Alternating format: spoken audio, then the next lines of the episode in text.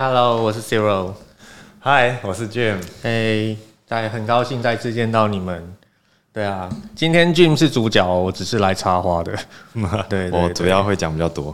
对，那 Jim，你今天是想要跟大家分享些什么？对，嗯，前面几集有跟大家介绍到我们包含框圈啊，还有其他比较比较技术的东西。今天要跟大家分享我们的这个框链产品。框链它是第一个在以太链的一个去中心化的资产平台。想参加的人呢，可以透过持有这个平台的代币，它叫做框链 Token，那它的简称是 QLT。如果你去持有这个代币，你就可以享有呃加密货币的资产增值服务。假设我今天是对 QLT 有兴趣的人，我可以去透过铸造啊，或者之后会在次级市场上可以购买 QLT。那当我拿到这个 QLT 之后呢，我就可以去享有我们这个框链的一个去中心化的资产增值服务。那它是一个资产增值平台。在框链这个平台，它会帮我们做主动式的资产管理，它也会去做这个 QLT 呃生态系的一个维护。然后它获得的这个资产增值会透过像是呃质押奖励或者是稳定币的空投来发放回 QLT 的持有人，所以你把钱投进去，就会获得相对的资产增值。哎，我很好奇，其实我还是。想多了解一下所谓的资产增值是什么样的一个概念啊？是钱会变多吗？还是其实最简单的说法就比如说哦，我今天有这个数位美元，那我拿数位美元去购买 QLT，然后我再把这个 QLT 质押在这个框链平台。那每个月的话，如果我们金库的主动式管理有获得收益、资产增值了，它就会定期空投一定比例的收益给我们这些质押 QLT 在框链平台的这些人。嗯，对，那你的呃当初的数位美金就会越来越多。哦，对，那那我可以把它理解成就是有点类似像。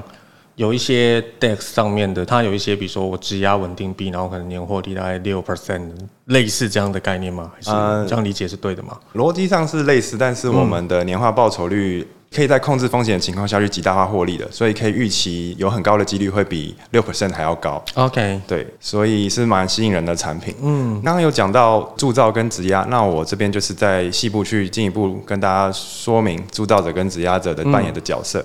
第一种是铸造者。铸造者就是你提供给框链平台一个数位美金，就可以获得相对应的呃 QOT。比如说你提供给框链像是 USDC 啊，或是以太币等等的流动性比较好的加密货币资产，你就可以用一个优惠的价格来兑换 QOT。在一定的锁仓期之后呢，你就可以依照自己的需求去卖出。也许币价涨了，你就可以赚取中间的价差。这是一种参与方式。那我们没有很推荐，我们比较推荐的是用质押的方式来参与我们的生态系。OK，质押的话，它有两个比较好的地方。第一个就是它以每小时去计价 QOT 的一个质押奖励，也就是说你质押的越久，你就可以赚取越多小时的 QOT 的质押奖励。那第二个更吸引人的地方就是它每个月会用稳定币的方式来空投资产增值的部分给一个 QOT 的质押者。以上的这两个报酬呢，就是你质押时间越多，你就会得到相对应比较高的一个奖励。哎，那那我有疑问哦，就是因为你们的 airdrop 的是以每个月做计算嘛？那这样听起来的话，你们的所谓的那个 lock period 就是锁仓期间是最少是一个月吗？还是是怎么做计算？这边你能分享一下吗？我们产品一开始上线是有三种的呃锁仓期，包含了一周、一个月以及三个月。哎，那这样我更好奇哦，你看哦，你的 airdrop 是以每个月做计算，那如果我是锁七天的，那你们会怎么计算 airdrop 给？这样的使用者啊，如果你是锁仓七天的话，我们会有一个叫做质押加权倍率，这个东西我们白皮书上有进一步的公式等等的，那就是用这个倍率去算。当然，你只锁仓七天的话，你的倍率就会比较小。OK，对，哦，OK，所以它是照比例，比如说像您刚刚讲到了一周、一个月跟三个月，所以它可能会有一个类似像 weight 的东西，然后去算，比如说 airdrop，假设一百块的话，可能最久的可能是乘以。随便举例，可能是一点三倍或一点五倍，类似像这样的概念对，就是根据你的时间，然后还有数量，然后来做加权。那你的分数越高，你相对拿到的奖励就越多。OK，OK，cool，cool，cool。Stable coin 蛮蛮吸引人的，因为现在很多很多的 staking 或是什么，它其实 airdrop 它自己的 coin 嘛。那其实对这种对我们来说比较尴尬，就是我们不知道这个币什么时候会涨，什么时候会跌。拿到了当下，其实我们就是直接把它卖掉，它没有任何对我们来说，其实反正是一个风险性资产。嗯，没错，对对，这个后面也会跟大家说明，就是我们这边是呃矿链平台是有自己有造血功能，所以我们发放的这个空投奖励是呃资产增值的部分，那并不是说呃我们一直印我们的这个平台币这样子，就有一个蛮大的不一样。嗯，跟某个国家一样嘛，一直印钱 都不抽水，是这样吗？嗯，这个就比较不是我们矿链的的宗旨。对，OK，好好好。好，那不然我就在下一步讲说，嗯，从我们这个铸造跟质押者会怎么去导向我们整个生态系好了。好，这边简单介绍一下整个框链生态系。除了刚刚的质押以及铸造者之外，还有在生态系之中还有一个角色叫做金库。铸造之后会有稳定币，那我们把铸造所提供给框链平台的稳定币会交到金库手上，那金库就会做两件事情。第一件事情，他会拿去做主动式的资产管理，去把这个稳定币去做资产增值。第二个部分呢，它会去 QOT 还有稳定币的一个流动性池当中去提供流动性。那这个流动性池，你可以把它想成一个是类似刺激市场的东西，它就是在上面可以让参与者自由的买卖。哦，对，我可以理解成就是你们自己会去去类似像 Uniswap 上面去组一个 LP 的 pool。哎，是这个意思吗？对，OK OK，那就是去 Uniswap 那边去做这件事情，就不会在我们平台上面做这件事情。OK，对。那我们除了提供流动性之外，还会在特定的市场情况下，我们的金库会去做 QOT 的回购。这个在我们白皮书上都有进一步的呃说明。其中我觉得比较重要的是，当我们在流动性时提供流动性，我们还可以去赚取啊流动性提供的手续费。那这也是我们其中造血功能的一部分，包含了这部分的手续费以及刚刚所说的资产增值、主动式资产管理的部分，我们就会把这些收益在每个月去空投给我们的 QOT 的持有人。OK，那就以上就是概述了我们整个矿链的生态系。嗯，OK，哎，那我很好奇一个点，就是我个人好奇啊，我之前有看过一些专栏，就是我可以自己去 Uniswap 上面提供 LP，然后再把 LP 的东西拿回来质押，所以。目前的话，哦，Quantland 是没有提供这样子的策略嘛，所以等于就是我就是透过 Mint，然后把钱有点像放到金库里面，再去做比例上分配，比如说团队就会去分配，比如说拿有多少的部分放到 LP，有多少部分是拿去做投资，啊，是是这样吗？OK，完全正确。嗯，OK，那这个细部的比例分配，我们白皮书会有进一步的说明。嗯，各位各位 user 应该都有听懂吧？对啊，如果听不懂的话，我们到时候会在底下放一个连接。有我们的白皮书，然后大家就可以再去看这样。然后我有我们 Discord 频道，如果有问题都可以到这边问我们。白皮书就会讲的比较仔细一点。对，OK。那我我这边可以再跟大家分享一下狂链的三个特色。嗯，就我觉得最重要的就是说，我们有一个创造资产价值的能力。我们并不是一直去吸引新的资金，然后用新的资金来提供给旧用户这个空投。我们并不是这样。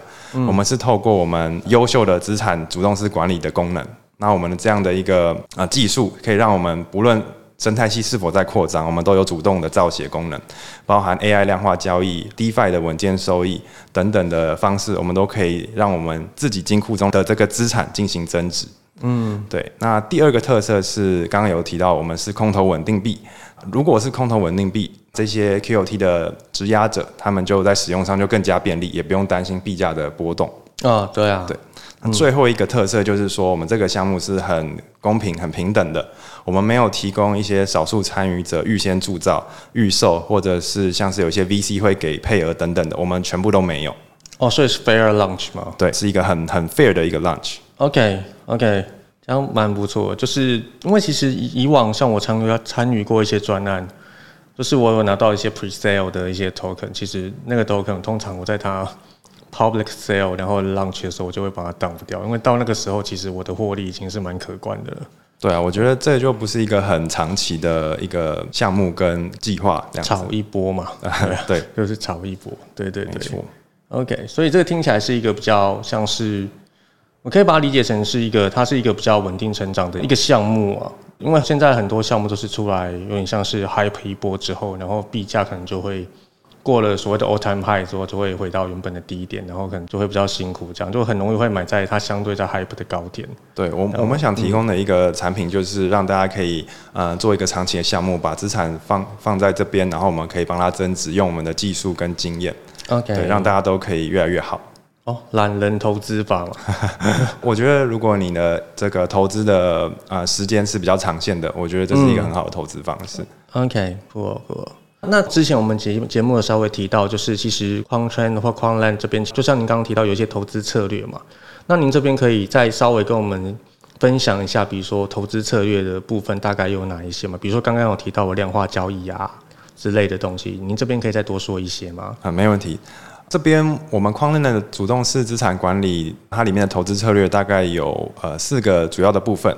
第一个部分是 CTA 的投资组合，在策略上，可能之前其他 p a c k a g e 有稍微提过，我们是用人工智慧的量化交易策略。我们这些策略有很多细部的分法，那包含了趋势追踪啊、均值回归、市场中性套利，然后还有一些非传统资料的策略。那大家有没有开始觉得听不懂什么叫做均值回归啊？这个我们其他 p a 开始会有细一步的介绍，那我在这边就我怕资讯量太庞大，我就先快速带过这样子。好好好，对，总共两三百只。那我们用这些策略，透过机器学习的演算法，我们去用一个比较精密的方式组成我们的投资组合。所以我们有好的策略，还有好的组成方式。那一加一大于二，我们的投资组合就会稳健的成长。我们的回撤绩效在风险衡量下都是大大的呃优于大盘，就是在这个风险衡量下的报酬这上面。哦。对，所以不管不管 bear market 或是 bull market 都会优于大盘吗？还是说它嗯特定的情况下？我我觉得我们做的是一个嗯，就是说我们不管大盘涨跟跌，我们就会都会稳健的成长。所以说大盘跌的时候，我们会很高的机会获利；那大盘涨的时候，我们也有很高的机会获利。只是大盘疯狂的上涨的时候，我们通常并不能跟大盘有一样好的这个获利。对，但这是。因为如果你只做大盘的话，这是一个风险值很高的一个就是参与方式。哦，对，相对的。所以考量风险之下，我们的绩效是大大胜于大盘的。OK，跟大家分享一下我们这个投资组合上线大概八个多月目前的表现。我们看过了各种行情，包含各种崩跌的行情，那我们都能将风险控制在个位数，然后并且还可以获利十趴。我觉得最。呃，比较戏剧化一天是二零二一年的五月十九那一天，就是加密货币市场大盘崩跌，听说有超过百亿美元的这个仓都爆掉了，这样子。那我们的 AI 就是有提前布局，在我们那天可以规避风险，然后我们那天还有获利八个 percent，那就是我们那天是获利的，是，这就是我们投组，嗯，就是可以稳健成长并且控制风险的一个很好的一个故事，这样子。嗯，因为去年我记得。有蛮蛮多次的，有一次是七月，Fed 第一次说要升息的，那个时候也跌得很惨。比特币 Bitcoin 见两万九的那一次是，然后五月十九是不知道为什么晚上突然间有一根很大很大的 dump，然后整个就大家炸仓炸的非常严重。而且我记得那时候是在市场面各种资料都在非常 positive 的状况下，突然间就出现这个状况。没错，五月十九的那一次，对我印象很深刻，因为嗯，对。就是这样，没错。说爆仓几亿的那个，对，爆仓很多。那如果你是我们产品的这个持有者，那我们就可以在规避风险的情况下稳定获利。OK，这么一个蛮好的选择。对啊，那种时候能获利蛮厉害的，因为那个我记得来的非常非常快，然后它 recover 的也很快。对啊，就是我印象中它。从它跌到它回来，应该是在一两个小时内的事情。嗯，我我觉得就算你能抓得到这个起涨点或者是起起跌的这个点，那你也很难在对的时间内去去出场。对啊，那种时候谁敢去下单啊？对对对，就是呃，不管涨或跌，那你什么时候进场，你都很难在真的满意的地方出场。对，所以满意的，最好买在历史低点，最好卖在历史高点。对，但是在那个时候，你不并不一定会想要做那些事情。对，当然，当然，对，就是都是事后事后看会明白很多这样。对对对，都是这样，人总是学不乖的。对啊，对对对，不容易。OK，那我们就来讲这个第二个我们的投资。投资的这个方式，嗯，我们是用高频的方式来做量化交易。主要的方法是透过这个深度神经网络的方式，我们去分析市场的委托部。那委托部是一些资料，那就看市场的买方以及卖方的力道。那根据这样的资料，我们会做像是流动性提供、流动性使用，还有混合式的策略。这个我们有高频的 pocket 有进一步的呃介绍。嗯，那在这样子的一个基础之下，我们去发现市场微结构的失衡。然后我们是用预测的方式。结构是什么？哦，就是说，像刚刚卖方跟买方的力道，这种就是市场的微结构，就是你看委托部哪一方的力道比较强，然后透过精密的机器学习方法，对对对，order book，英文是 order book，这样子，然后我们就可以去预测市场，然后再用一个很高速的，他们的术语叫做低延迟，用这样的方法去交易，OK，然后来稳定的获利。OK，我可以简单理解，就是他透过一些方式，然后让他就是有点像去抢快。我当我觉得这东西是能赚钱的时候，我就变成是在抢快，然后去把单收进来或者卖掉这样子嘛。嗯，这是一个。那我们的演算法也比别人优异。那如果你只是抢快的话，这个东西并不持久。那如果你的算法也同样够好的话，那你就会不断的去找寻新的好的一个阿法。阿法就是超额的报酬。OK，对，Alpha，OK，、没错。然后我这边再快速跟大家分享一下我们第三跟第四个投资组合，然后就讲完投资策略的部分。第三个是我们有一个 DeFi 的稳健收益组合。刚刚的 CTA 跟高频之外，我们还有一个 DeFi 稳健收益。那这个东西就是我们去做一些流动性挖矿、借贷、去中心化交易所套利等等的策略。那这样的一个产品属性就会去跟我们前面所说的那两种投资方式有非常大的不同。然后因为不同的东西，其实他们互相嗯，就是互相互补的特性就越来越强，然后就可以大大的降低呃整个投资组合的风险，哦，OK，就是让投资组合比较多样性。对，然后最后一个东西就是加密货币项目的投资组合，然后我们也会去看一些具有潜力的加密货币项目去投资他们，然后以达成我们这个资产的长期发展。哦，对。所以是目前的投资听起来都是比较在 crypto 上面嘛？哎，对，对，OK，没错因为最近大家如果在 follow 的话，其实你会发现最近除了炒 crypto 之外，炒 NFT 的人其实也不少。哦，这个蛮蛮火热的。嗯，对对对，但它风险很高啦，就是对啊，因为 NFT 有点像，我觉得大家把它理解成不动产好了，就是它有这个价值，但它不见得会有人跟你买，对，它的流动性是比较差的。有，这题外话，题外话，我就突然想起来，因为之前有很多朋友跟我分享这件事，就是他们靠 NFT 赚多少钱。嗯，我我觉得获利的故事都很多，但是控制风险，我觉得才是最重要的。对啊，他们赔钱不会 不会不会，通常就只有赚钱才会跟呃亲友分享，对赔钱就自己自己闷在心里。嗯，没错没错，这个完全能理解。谁想要觉得被大家看起来好像是是是是笨蛋一样？对对对啊，没错。然后这边还可以跟大家分享，就是我们框链的团队。那我们都是实名制的团队，像 Serial 是我们的共同创办人，然后 像我是交易团队，然后我们还有其他还有软体工程团队以及机器学习的研究团队。我们都是从海内外的一些蛮优秀的公司以及学校去招募人才。哦，所以是跨国团队吗？还嗯，是大家都有海内外的经验，大部分的人都有很多类似的经验，所以也也都还蛮优秀的。欸，大家会不会觉得很奇怪？就是我挂在共同创办人，然后老是问一些好像 好像路人甲的问题。对对对 C Zero 就是什么都都很厉害，都都可以就是都是问来的啦，都有对策略没有没有没有，对，大家不要觉得有什么，对对对，共同创办人然后什么都不知道，对，没事没事。对吧？以上就是一个就是我们矿链产品的一个简介。那看 Siri 还有什么想要带大家进一步了解的？就是最近我觉得是这样啦，因为因为市场整个不稳定嘛，然后包含你看最近俄罗斯跟乌克兰可能要战争这件事，也让全世界的经济很很就是很很莫名的就受到一个冲击。这样，那其实我觉得现在要做好投资管理啊，真的真的非常困难。你看哦，以往我们都会觉得最简单的是看线图嘛，那再进阶一点，可能就是所谓看看项目这个项目好不好。可是你看最近的包含。你还要去注意全世界的趋势，比如说俄乌战争，可能也会影响到整个市场的表现啊什么的。所以其实，嗯，我我自己觉得，以一个一般的用户，或者说像一般工作比较忙碌的上班族，其实你是很难有时间去把这些资料全部在同一个时间内看完，然后再把它统整成一个所谓你大家所谓有效的交易策略。对啊，那反过来说，就是像这类型的服务，我觉得就会相对在这个时间点会比较能帮助大家控制一些风险。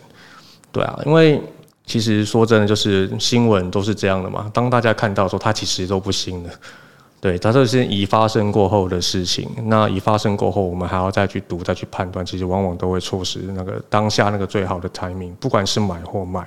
对，对啊，所以其实我觉得，终究还是要交给专业的人或是专精的一些服务来做，是比较靠谱的啦。嗯，我我觉得非常认同。像之前我在交易室的时候，然后就一位很资深、很厉害的前辈跟我讲过一句话，他就是说，嗯，为什么他会赚钱，那一般散户不会赚钱？那就是他。到底花了多少时间在这上面？他甚至半夜都在交易，他一天二十四小时，可能有将近二十个小时都在市场上面。什么？那这样子，你一般的人可能就是只愿意花一天花个五分钟看个线图，要怎么打败就是这么努力的人？他的肝还好吗？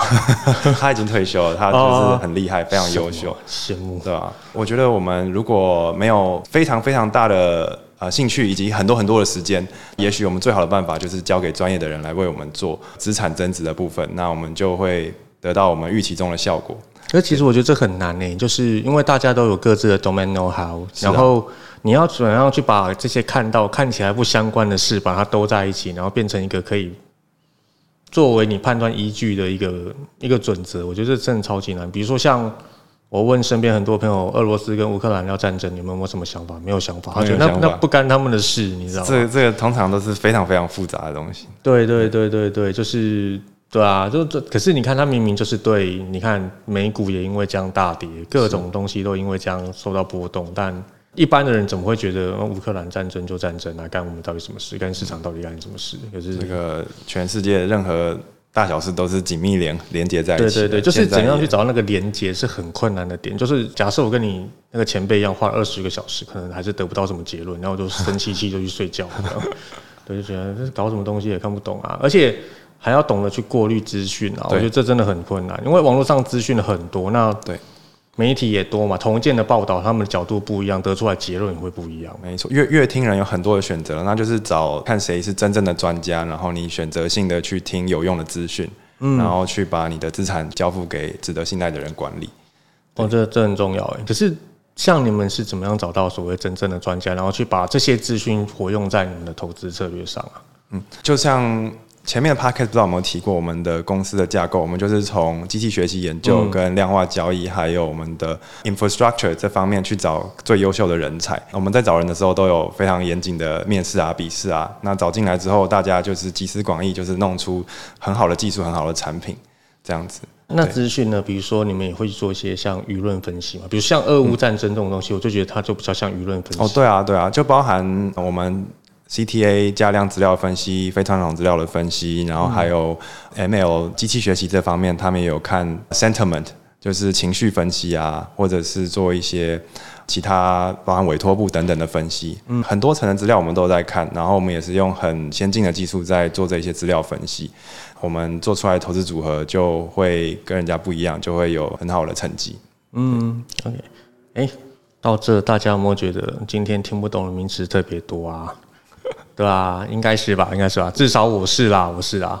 对，你们 ignore 我是某种身份的，其实很多东西我也不见得像他们这么专业，术业有专攻嘛。对啊，大家都专精在自己的工作上面。对对对。如果有听不懂的问题的话，我们下周会有四场活动，都在线上，大家都可以关注我们的第。四场哦，四场，对对对，就欢迎大家可以来，对，可以问我们任何问题。嗯，对，我们都有专业的团队可以帮你。做解说，这样子对。如果大家真的有问题啊，或者说有任何疑问，其实我们都有官方的网站的白皮书跟我们的官方的 Discord，都会欢迎大家来这边就是留言，然后可以问我们一些关于产品的问题，或者说你对我们的嗯交易策略，或者对产品有任何建议，其实我们都很欢迎大家来这边发问。君这边有什么要补充的吗？哎，好，那我觉得我们今天就到这边，谢谢大家。哦，谢谢大家，拜拜，拜拜。